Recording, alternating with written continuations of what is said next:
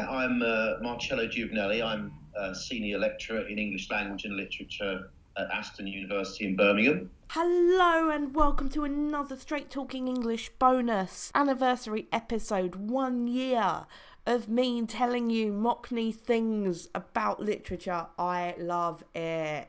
The voice you just heard was our guest today introducing himself. It is Mr. Marcello Giovanelli, lecturer, legend, and the person who knows the most about grammar and linguistics. Dude wrote the book, literally wrote the book on A level grammar teaching.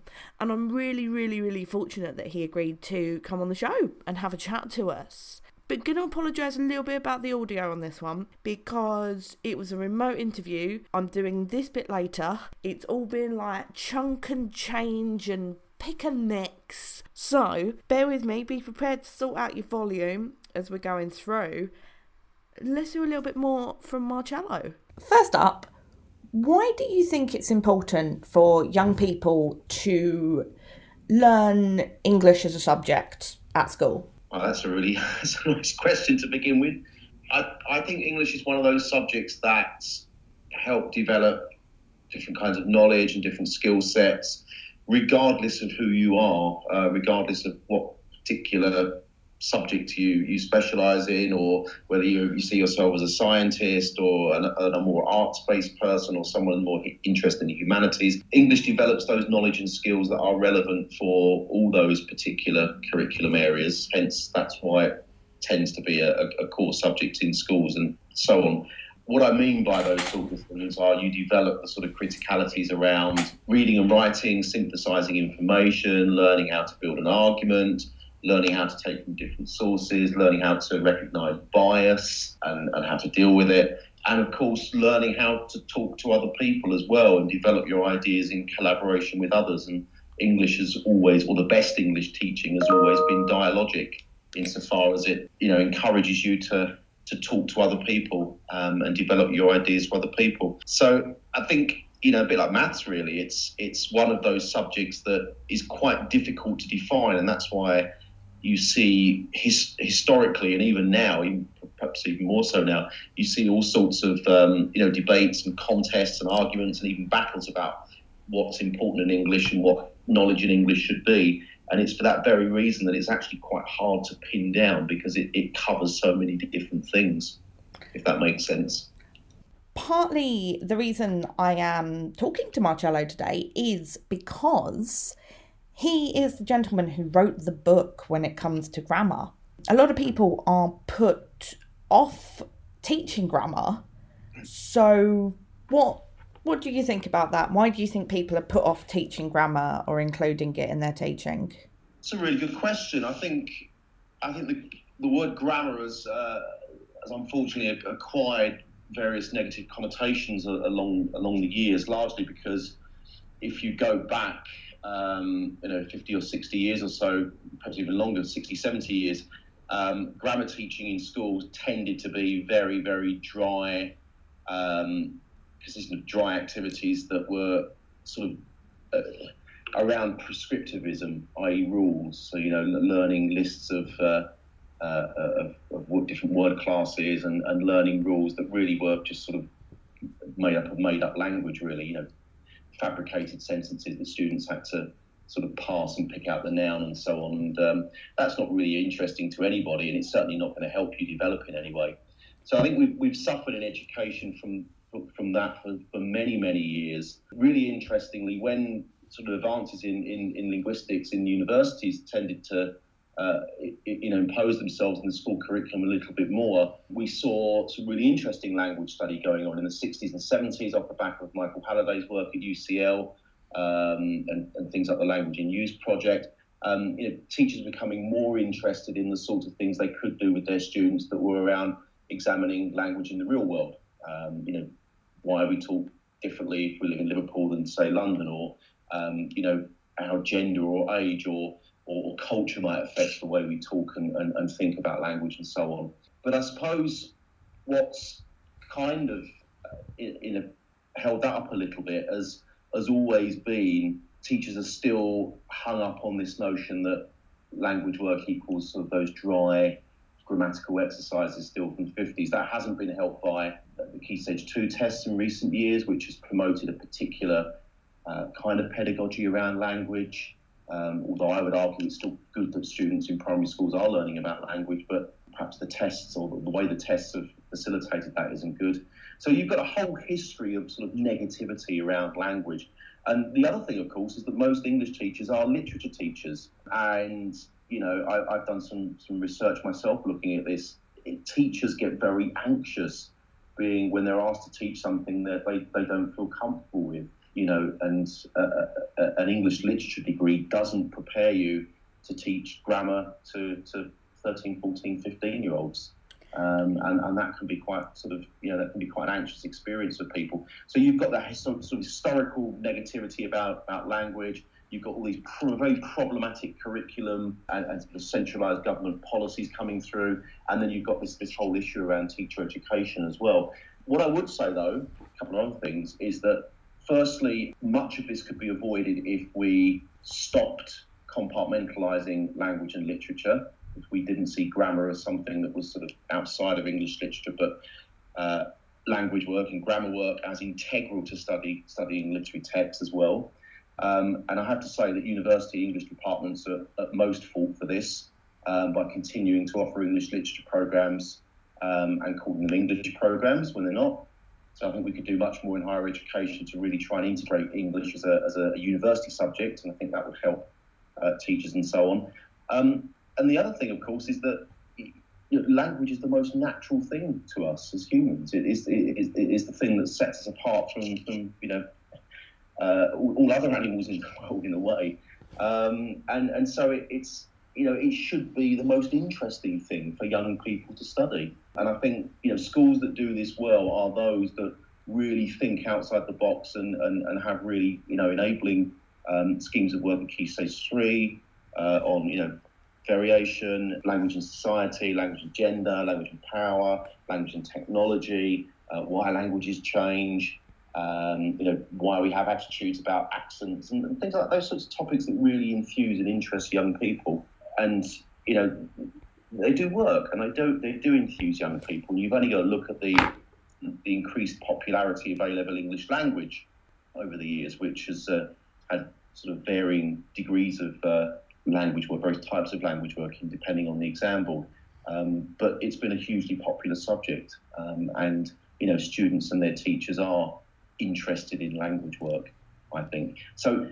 You know, grammar has unfortunately kind of become a, an umbrella term for all different sorts of language work in a way, and that that's unfortunate. And I, I actually think it's time, you know, well beyond the time actually for us to sort of reclaim grammar, uh, grammar as something exciting and uh, something worthy of study. You know, there's there's no reason why language works shouldn't be right at the, the heart of the English curriculum, not marginalised. I mean, absolutely, you're preaching to the choir here. One of the things when I'm working with a young person and I bring up a grammar point is their face kind of implodes on itself mm. and you get a blank, don't get it. How would you engage with that if someone just said, right, don't get it?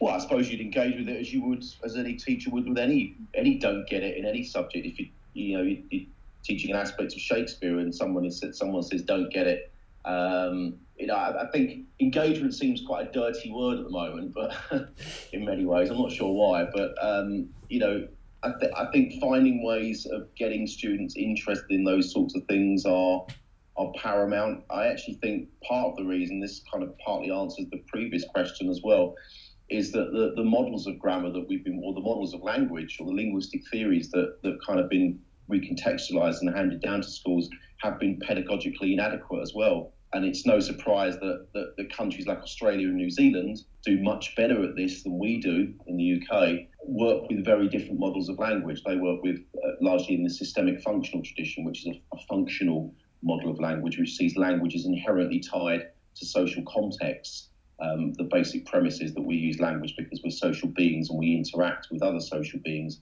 and therefore we need to think carefully about the sorts of choices we make, you know, to get our messages across and to maintain interpersonal relationships and the rest of it. Once you place language in a social context, or rather once you understand language as a social phenomenon in a social context, it, it, it acquires a kind of relevance, I think, and an engagement that the dry, let's label the noun here, let's label the pronoun there, let's pick out the subordinate clause, let's pick out pick out the restrictive relative clause, whatever, just doesn't because that, that seems doesn't really seem well, there seems to be no point to it, and I think that's why a lot of teachers kind of turn off as well. So I always, I mean, I I, I haven't taught in secondary schools for, for many many years now, but um, you know, when I when I teach language at university or when I do work with teachers, I always try and emphasise uh, conceptualising the subject in a way that makes it inherently interesting. So seeing language as a social and a cognitive phenomenon, you know, is, is, situated in our own sort of functioning as, as social beings in a material physical world.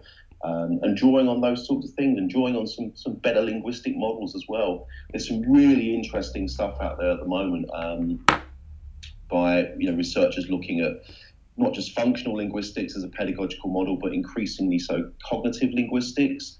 I've just uh, been working with my colleague Chloe Harrison on a on a uh, PDF for Oxford University Press, where we've got uh, six teachers who have done um, uh, put together some teaching activities based on cognitive grammar, which is the area of uh, linguistics that Chloe and I work in. Um, and they've gone out into their, gone into their classrooms, done some work with cognitive grammar, written those up, and they're being published by OUP as a, as a PDF in a month or so time. There's a guy called Ian Cushing at Brunel um, who's just finished a PhD with me here, who's doing brilliant work going into schools and engaging teachers with cognitive linguistic concepts and ideas. And there's someone called Joanna Gavins at Sheffield who's done similar work around text world theory, which is another cognitive model of language, and she works with school teachers and runs workshops and so on. So, you know, I think part of the issue is sometimes that we are working with really outdated and pedagogical models of, of language that, or sorry, models of language that have very little pedagogical sort of merit as well. Um, and again, it, it, all this comes back, of course, to teacher knowledge and teacher teacher training and, and, and the rest of it. But I have to say that every one of these things I've, you know, workshops and sessions and getting asked to talk at, at, at various teacher events, and I, I kind of introduce some, some more recent ideas from linguistics, teachers love them and teachers see the inherent value in them. And I don't know if that answers your question or whether that will, that will stop somebody from saying, I don't get it. But there are ways of making this better pedagogically, both in terms of engagement and in terms of um, you know work, working with language models that are, are, are better operationally and better pedagogically as well, I think. Could you tell us a little bit more about cognitive linguistics, what that is, how that what it involves, how someone could apply it? And I noticed as well, like because I, I don't have a linguistic background, my degrees are in history. Tell me a bit more about stylistic and what's going on there. Oh, okay. Uh, so I'll, I'll start with I'll start with cognitive linguistics first. Probably easiest. I suppose the, the central premise of, of, sort of cognitive approaches to language uh, uh, one of the central premises is that um, we make meaning as a result of, of embodiment. Um, that we are we're, we're, we're, beings in a physical world. We're constrained by our bodies. We have eyes that are in front of us and look forwards. They can't look backwards. Um, you know, the, the world is around us. We can't walk through doors. We, we you know, we, we, can't fly in the sky. We're, we're situated on the ground. The rest of it, we have bodies that are in a uh, a vertical rather than a horizontal position and the rest of it. Um, so, so those sort of those sort of embodied features really impact on the ways in which we, we conceptualize things and the way we we represent those conceptualizations through language. The other sort of premise of cognitive linguistics is that language is inherently tied to other cognitive faculties. So, um, you know, the same processes by which we, we see, and we think uh, and we learn to ride a bike and, and, and, the rest of it are all processes that we use when we, we, we learn and use language. Um, so that, that sort of manifests itself in, in lots of different ways. An obvious way is something like where we draw on um, metaphors that are based on our bodies to describe abstract things. Um, a really straightforward, basic one that you often get often gets used in cognitive linguistics is uh, life is a journey. You know, my life, my, my you know, my career is going nowhere. I've reached a crossroads in my life. Um, I've reached a dead end. You know, the relationship come, came to an end, or we're only just getting started. Those sorts of things, where we conceptualize abstract ideas such as our lives, our careers, uh, our love lives, even in terms of starting on a journey, going on a road, reaching an endpoint, reaching a barrier in the road, and so forth. Um, I mean, those those metaphors, as most sort of conceptualizations in themselves, are based on very sort of primitive patterns or templates, which we call image schemas, cognitive linguistics, which are sort of templates for understanding the world that are based on spatial patterns. Um, so the idea of being in something, for example, is, a, is an obvious sort of physical experience. We're in bodies, we sit in rooms, we sit on a bus, we sit on a train. So containment is everywhere, and we extend those to talk about you know abstract things as well. We talk about being in love, yeah, or, or being in denial, and so on. So, cognitive linguistics looks at it looks at lots of things, but one of the key things it looks at is how embodiment works, um, and consequently how we use things like these image schemas and, and metaphorical mappings um, to, to, to talk about the world and talk about our experiences of the world and represent the world in different ways. Um, and you know, we, we can choose, we can use particular language choices to construct um, different versions of, of, reality and what we want to show. I mean, that that's that's a very basic, sketchy answer, but you, you can see straight away how there are some sort of pedagogical benefits there, not least in, in asking in getting students to draw on sort of physical analogies to understand concepts such as prepositions in prepositions so, show spatial relations. So you know the the idea that they're built on image schemas is is, is quite an interesting way of teaching that. Um, second language teaching does that a lot. They use those sorts of uh, ideas. Yeah. Uh, you, you can see how embodiment in general might be used to, to teach things like metaphor or teach things like, um, you know, the difference between active voice and passive voice. You know, in, in clauses, the active voice is, tends to foreground the, the sort of thing doing the action. The passive voice pushes that to the end or downplays it or defocuses it, we call, we call it, and so forth. So, some, some really sort of interesting pedagogical benefits of that. Um, stylistics, I suppose, is slightly different. Stylistics is really just the use of the use of language methods um, to, to look at not just literary text, but largely literary text. And stylisticians draw on the sort of best knowledge they have about language uh, and the social world and the mind, and use that in the service of literary criticism. Um, that's not always to say that um, it, it sort of ignores the things that literary criticism tends to do quite well, such as uh, you know biography, history, cultural context, and so on. Um, but stylistics tries to give a really strong language flavour to analysis as well. Basically, the premise is that li- literary texts are made out of language, so um, it, it ought to be quite a good idea to analyse them using what we best know about language rather than sort of relying on in layman's terms and so on.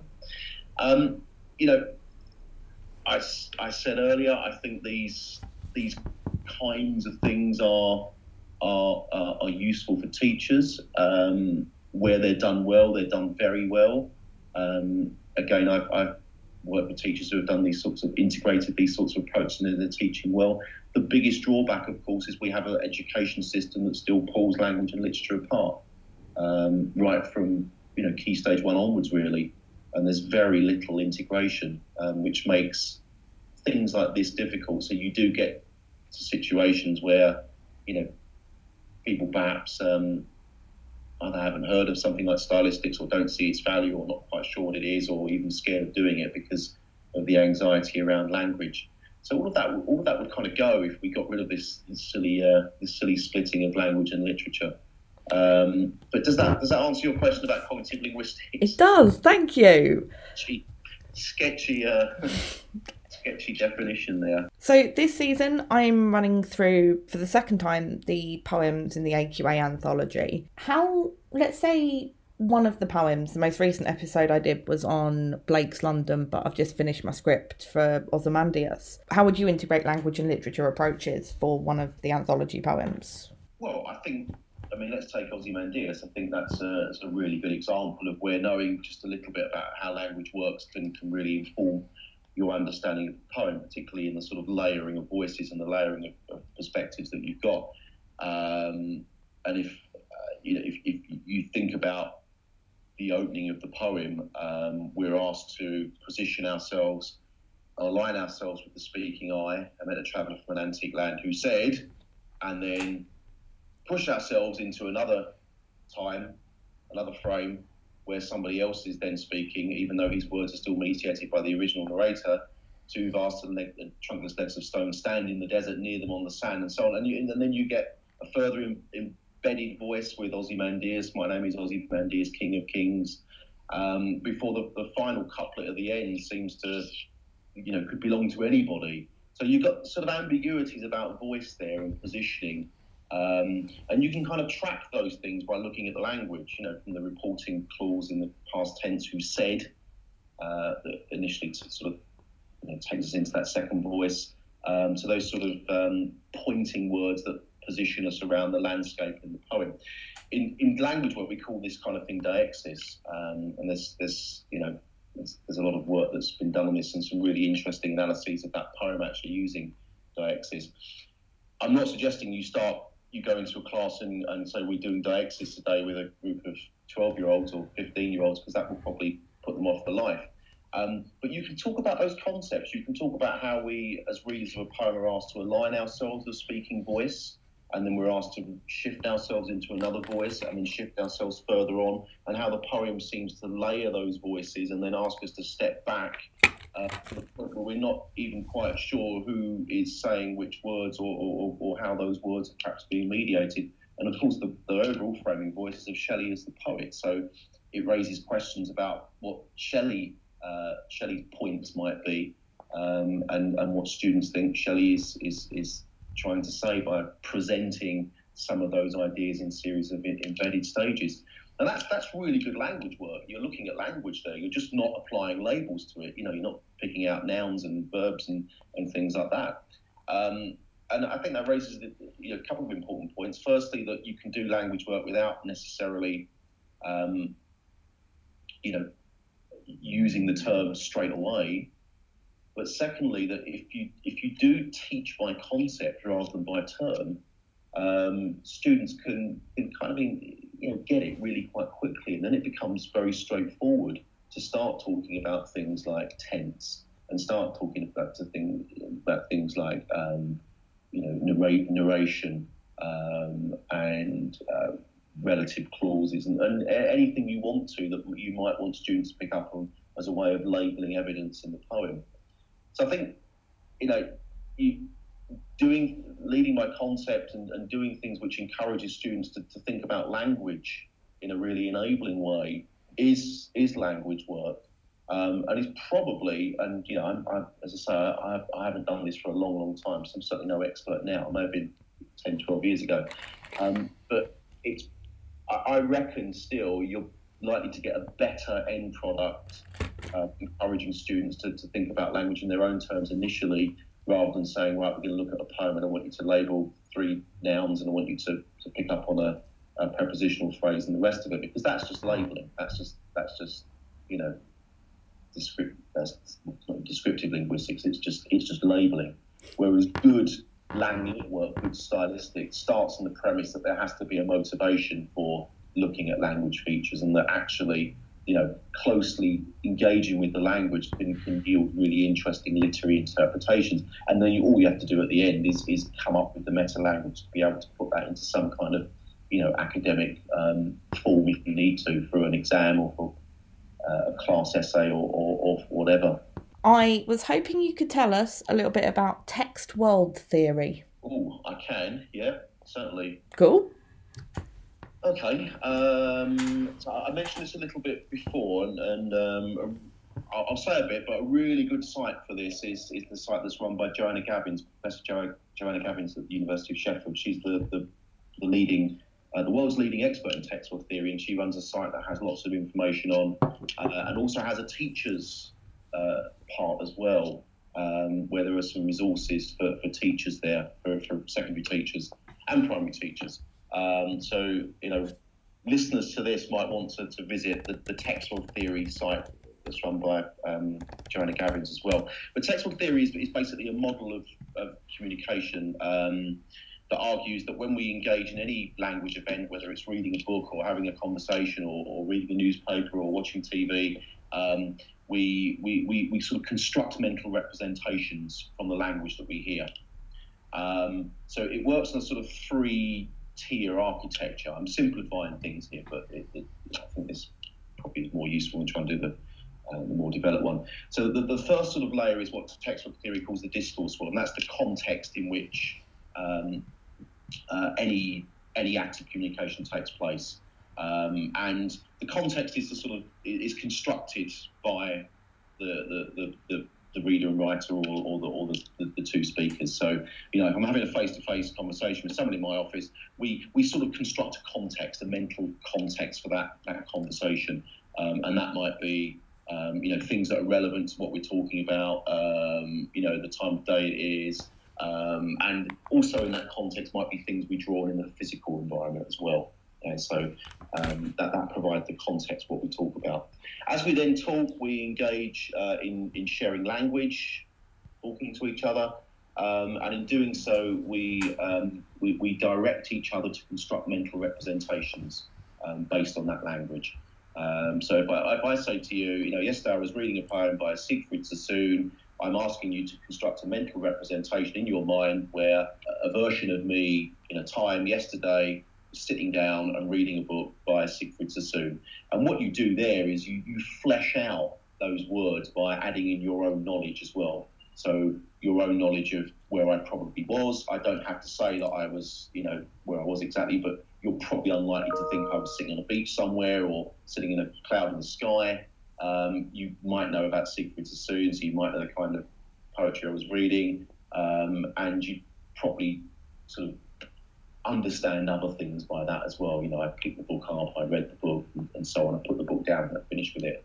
So it, it, it's a way of also um, explaining how we draw on lots of schematic knowledge, real world knowledge, to flesh out uh, meaning and, and, and mental representations that we come up with. Otherwise, we have to explain everything every time we said something to somebody, we'd have to give them all that extra textual knowledge as well. So it kind of works in economic reasons as well. So those mental representations are sort of dynamic. They can shift. We can talk about things in the, uh, in the past. We can talk about things in, in you know in other places. I can say, and then I went on a bus and went to London, and suddenly you you you know your your mental representation of me has shifted to London. And I can say in the evening I did this, and so your your you're, you know, you're you're following me in time. You're tracking me mentally in time. So it accounts for those sorts of things as well. And the sort of, the, the sort of third layer of text, what text world theory does is it, it can account for things that haven't happened yet. Um, so things that typically get uh, explained using modal forms. So you know, um, I might go to the cinema tomorrow.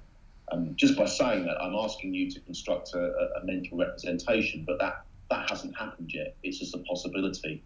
Um, so it's a kind of more remote space that I'm asking you to conceptualize uh, and imagine where, you know, at a time in the future where I'm actually walking to the cinema. And you, you use the same kind of knowledge as you would for the, um, the straightforward mental representations.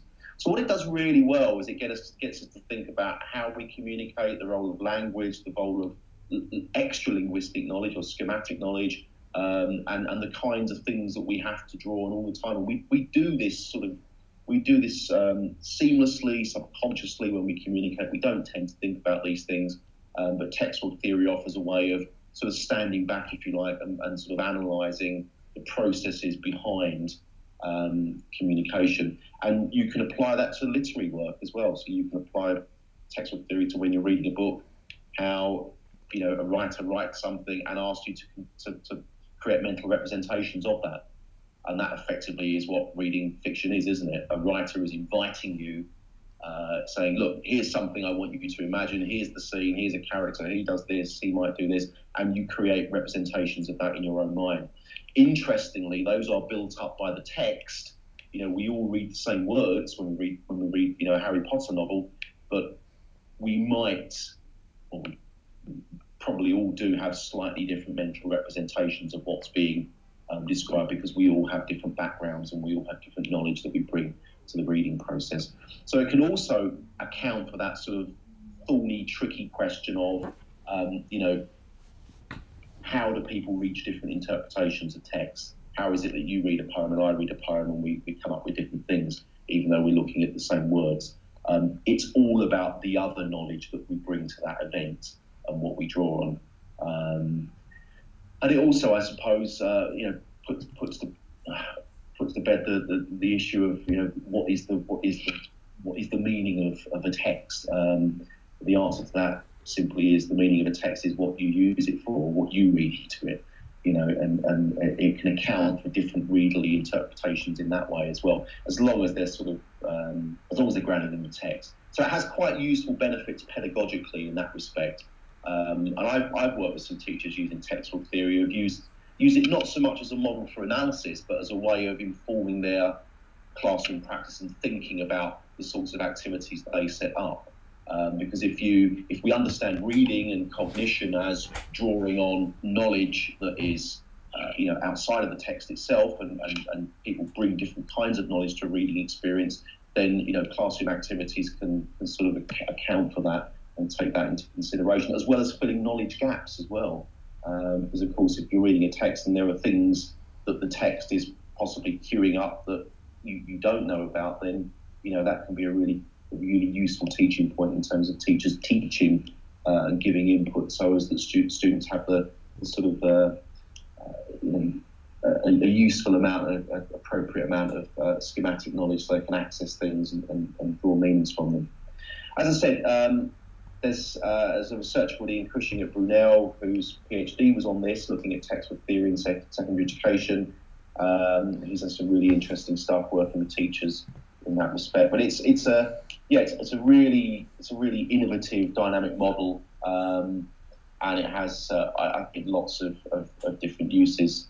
Um, I'm actually going to Australia later this year to talk to some Australian teachers about text world theory. I'm doing a keynote at the uh, the IFTE conference um, in Sydney, um, uh, and part of, uh, or, or um, aside from the keynote, I'm going to be running a, a workshop um, for Australian teachers, introducing them to text world theory. I'm not sure that text world theory's quite got to Australia yet, so um, that's my that's my uh, that's my plan for later this year. I'm I meant to I meant to ask about this actually. So um, I I spent a month in Australia in September. Yeah. Yeah. And because I'm a nerd, I went straight to the um, education section of the bookstore. And I kind of knew this anyway because my partner's Australian. Um, the stuff they study for age 16 and age 18, so GCSE and A level equivalent, is insanely difficult.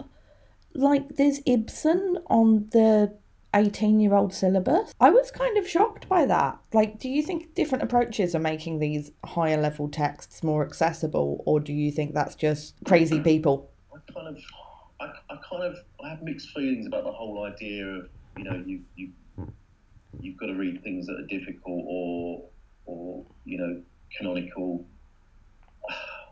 I have to say, as, a, as someone who works in a university, I would, I, I'd, I'd be quite happy for students to come in having read less, fewer, sorry, you know, fewer classics uh, than, uh, you know, than, than, than, perhaps they sometimes do. I think the, the, the obsession with uh, particularly 19th century literature at GCSE is, is, is, is quite, quite bizarre, really. Um, I, I, you know, as a, as a university lecturer, I'm more interested in seeing students come in with an appetite for reading um, and their own uh, reading interests and a, a, sort of you know desire to to find out more, uh, a sort of engagement really, a, a mindset, a mindset really for uh, for wanting to learn. I'm more worried about that than I'm worried about the fact whether I read six novels by Dickens or three Shakespeare plays or the rest of it. And I think we can sometimes get sometimes lose that a bit. Um, you know, lo- lower down the sort of education uh, tree. Um, and also, you know, I, I think I would much rather see students be able to do things like reference properly. Uh, I think we've lost the focus on sort of difficult texts in England. We've lost sight of those skills that students typically used to do at GCSE and, and at A level uh, in coursework, such as their own research, um, such as knowing how to, to structure and draft and redraft and reference, all those sorts of things hard um, and, and, and, difficult, I think, to, to get students as undergrads who can't do those sorts of things. So I, I, don't know about the difficulty question. I'm not even sure I've answered your question. I, I, I, I just think that let's, let's encourage students to read books and let's get them reading things they're interested in. And if it's if it's Dickens and uh, and Hardy and, and, and, Shakespeare and Milton, then brilliant. But if it's other things, then that's fine as well. And um, you know, there's, there's nothing worse in, in having to study something because somebody says you do.